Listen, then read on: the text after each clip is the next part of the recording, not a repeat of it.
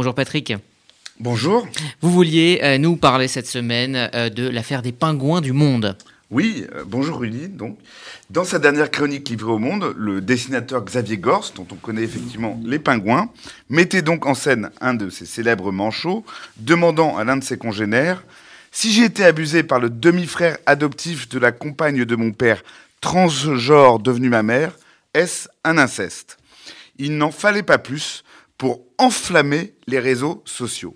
Le monde s'est vu brocardé, accusé de traiter avec mépris et dérision les victimes de l'inceste et les personnes transgenres.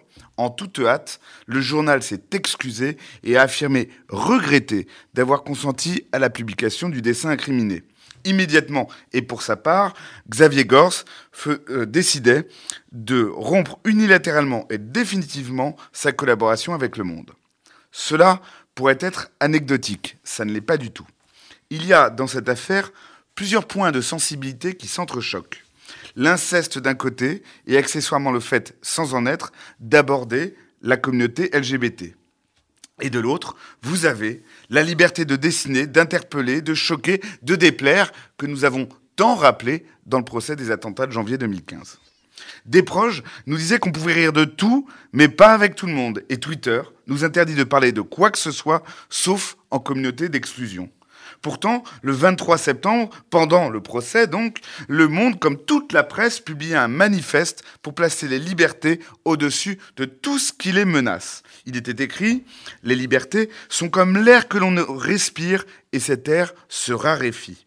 Quatre mois plus tard, le Monde s'excuse d'une publication qui a heurté la sensibilité d'un certain nombre sur un sujet certes délicat, alors que c'est le principe même du dessin de presse. On peut là-dessus donner raison à Finkielkraut, ce qui n'est pas évidemment la question du consentement dans la relation incestueuse. Il disait Naguère la presse était l'objet de la censure, aujourd'hui, et sous l'effet de la fureur des réseaux, elle l'organise. Alors, ce dessin ne méritait probablement ni d'être encensé, ni d'être honni, mais il devait exister, même et surtout s'il dérangeait. J'ai toujours pensé que sur ces questions, il fallait enseigner jusque dans les écoles le droit. Et le droit, c'est la jurisprudence de la Cour européenne des droits de l'homme. L'affaire Handyside, 1976.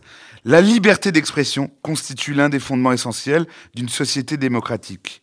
Elle vaut non seulement, rappelle la Cour, pour les informations ou les idées accueillies avec faveur ou considérées comme inoffensives ou indifférentes, mais aussi pour celles qui heurtent, choquent ou inquiètent l'État ou une fraction quelconque de la population.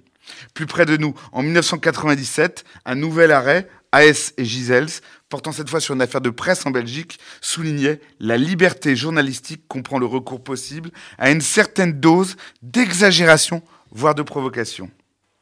Il y a, Rudy, derrière tout cela, et même si le monde s'en défend, un progrès de la cancel culture américaine.